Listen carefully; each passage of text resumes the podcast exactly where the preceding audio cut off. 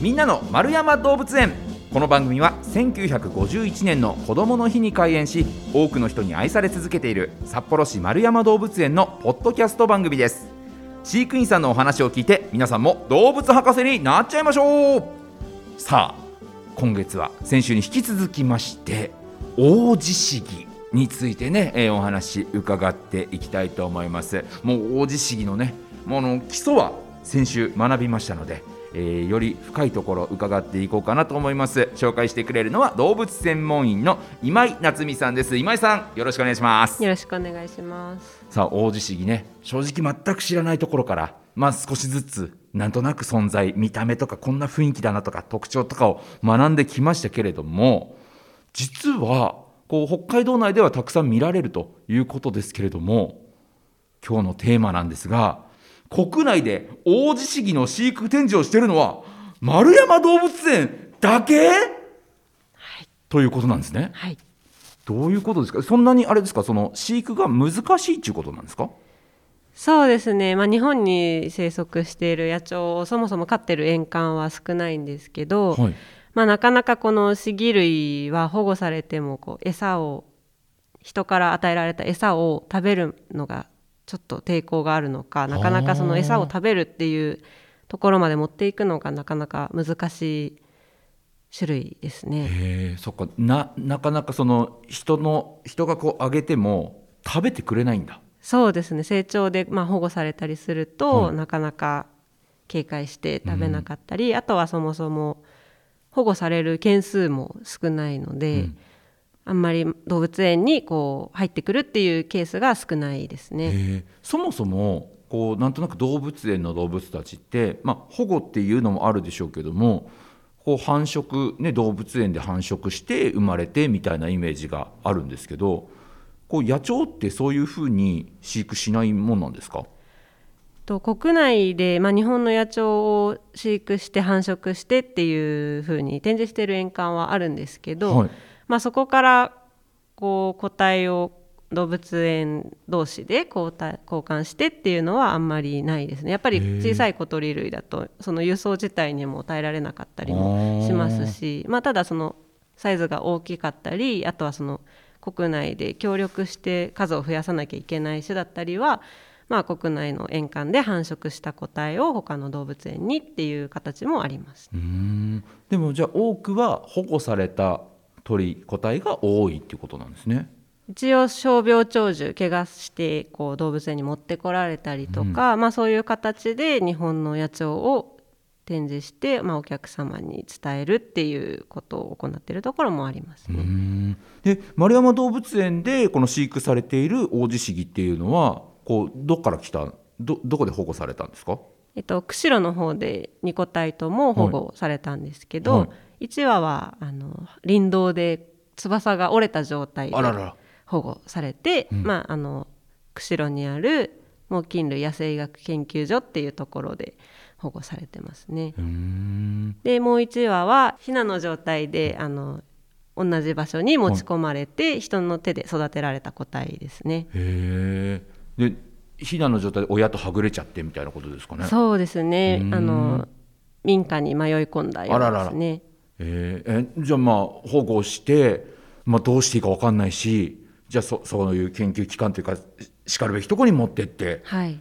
あじゃあまあそれでまあ命助かったよっていうことなんですね。そうですね。うん。一応あのヒナからまた育てるのもとっても難しいので、はいはい。そちらの方で努力していただいて、まあ、一応無事に育ちはしたんですけれどもよかったですね。そうですねやっぱりでも人に育てられるっていうことはその野生で遭遇する危険なことを察知する能力が身につかないっていうことになってしまうんですよね。やっぱり敵が上から飛んできたことに対しても警戒できない個体になってしまったりもするので、はいしっかりそういうのをこう身につけさせるように育てるのはかなり難しいことなのでまあやっぱりこう鳥のヒナは鳥が育てるっていうのが一番大事ですね。えじゃああれですか？そそんなねこうなんとなく人がね見かけたら巣から落ちちゃったのかなとかね。あかわいそうにってなるけどあんまこう手出しするのは野生的にはやっぱ良くないっていうことなんですか？そうですね。大体の場合は親が近くにいるケースが大体多いので、はいはいそういう時はまあちょっとかわいそうって思うかもしれないんですけど、う少し離れて様子を見るっていうのが一番大事かなと思います。うーん。え例えばそういう時に遭遇した時に、まあ、ちょっと様子見ましょうと。だけど親の雰囲気も親がいる雰囲気もないなとなったらどうしたらいいんですか？まあ人間がいると親も警戒して近寄れないこともあるので、まあもう本当に距離を取ってあげる。あとはまあすぐに引かれてしまいそうだったり車にひかれてしまいそうだったりするのがまあすごく気になるのであれば、まあちょっと場所を変えて、そんなに遠い場所じゃなくて、はい。ちょっとまあ安全そうな場所に変えてあげるっていうことかなと思います。うーんそっかなんか良かれと思ってでその優しさでやることも動物にとってはそれはちょっといい迷惑だったりとかそれはちょっと本来の野生の形とは違うよってことにもなるんですね。そうですね、うん。もう落ちてるから何が何でもっていうことではないですね。ただこの個体に関しては無事に成長してくれたので丸山動物園で、まあ、多くの人にこう見ていただいてオオジシギが今野生でどんな状況に置かれているのかっていうのをこうしっかり伝えるあの役割を今果たせ果たしてもらえてるので、はい。この個体にはあのこの個体をこう健康に飼育し続けることがしっかり私の使命かなと思ってます。あの今ちょっと数が減ってきているんじゃないかっていう話があるですね。ので、はい、そういうことをこうやっぱり知ってもらわないと保護も進まないので、うん動物園でいろんな人に伝えることがまず保護の第一歩かなと思います。どうして数減っちゃってるんですかね？そうですね今、まあ、それも調査の段階ではあるんですけどオーストラリアでこう越冬する時の湿地が干上がってしまったりとかあとはまあ森林火災もありましたけど、はいはい。その越冬地の環境が少しずつ悪くなっているっていうのともちろんその北海道の繁殖地もどんどん開発されてしまっていてあの生息地がこう環境が悪化しているっていう状況なんですよね。はいはいそれが一番大きな理由ですね。また、まあ、飼育をねしてますけどもともと渡り鳥じゃないですか、温度管理みたいなことっていうのはこの動物園で飼育してる時は何か工夫されるんですか？そうですね。基本的にはまあ今だいたい20度前後で飼育してるんですけどこれから先、まあ、ただ飼育するだけじゃなくてそのオオジシギの生態をこう究明していくこともまあ動物園の役割でもあるので、まあ、現地で調査している方と情報交換しながらその温度帯を変えていくことで、まあ、その繁殖ができるかとかまだうちにいる個体は性別がわからないんですけどもしあのオスメスであれば繁殖にも挑戦していきたいと思いますし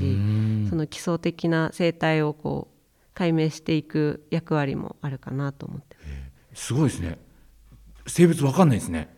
わかんないですね。すげえ謎に包まれてて、ね、その野生のもので普段動物園にいるものじゃないからみんな知らないんだ。どうやって見分けるかみたいなことも。一応オスメスまあ見た目はパッと見はもう本当に一緒で、はい。ただそのくちばしの長さだとか、はい。あとはディスプレイフライトに尾羽を使うので、はい。尾羽の枚数がオスの方が多かったりとあかー。そういうものがあるんですけど、はいはい。今その測ってみるとどちらの個体もそのかぶる数字のところに収まってしまってあ確実にこっちっていうのがわからないので、はい。それはまあ今後 DNA 検査で調べていきたいなと思ってます。ちなみにじゃああれですね。まあオスだって分かったとしてもこの飼育下だとディスプレイフライトとかできなさそうですよね。そうですね、まあ、もう風だったりとか、あとはもうすごく広い空間が必要になるので、はい。今の状況ではまあ厳しいのかなと思います。うんちなみにこうやってまあもともと保護されました。で動物園丸山動物園で飼育してますっていうこういったオオジシギとかそういう野鳥っていうのはこう復活したら野に返されるんですか？それとも動物園の中で一生を終えるんですか？えっと、傷病長寿は大体そうですね。あの野生に返せる状況っていうのが判断されたらあの放野はい。をするんですけど、はい。今うちにいる個体はもう骨折してしまって、うん1個体は飛ぶことができない、うん。でもう1個体はその警戒心がないので野生で生きていくのが困難ではないかっていう判断がされて修正飼育っていう形で一生あの飼育されることになります。あーそっかじゃあケースによるっていうことなんですね。そうですね。うん。えそのこの子はもう野生に戻しても大丈夫だとかっていうのはどうやってチェックするんですか？一応そのケージで飼ってるだけだと飛行能力も落ちてしまいますし、あとはまあ猛禽類だったりすると餌を取ることができるかどうかも判断しなきゃいけないので、そういうことがこう、まあ、練習じゃないですけど、できる広めのケージに入れてソフトリリースっていうんですけどその自分で餌を取る能力だったりとか、まあ、あとは渡りを行う種類だと飛行能力がどれだけあるかっていうのをしっかり見極めた上で野生に返すっていうことがされてます。いやそうですよねオーストラリアまで飛べる体力があるかどうかは分かんないそうですもんね。ねかいやでもそういったねこう事情とかを知りながらこう見ないとなんとなくねこう動物園にいる動物ね可愛いなーで終わっちゃいますけど、ね、そういった背景とかも知るっていうのは非常に大事なことだしね。ね、日常でこう弱ってる鳥を見つけた時にあこれは手出しちゃいけないんだとかっていう知識にもなりますよね。はい。うん、ですから、まあ、できることならそういった保護されて動物園にやってくる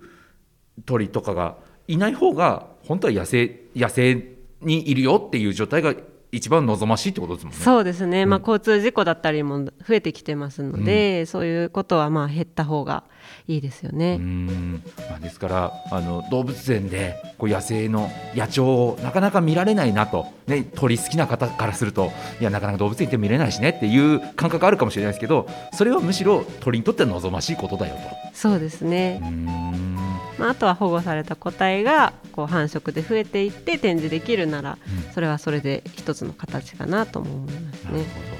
ですからまあ今後まだ性別もわからない状態ですけども今後解明が進んでいってよりこあこれはオスなんだ。このオスの特徴はこうなんだとかっていうことを知ってもらうためにもねぜひとも丸山動物園にまた足を運んでいただければなと思います。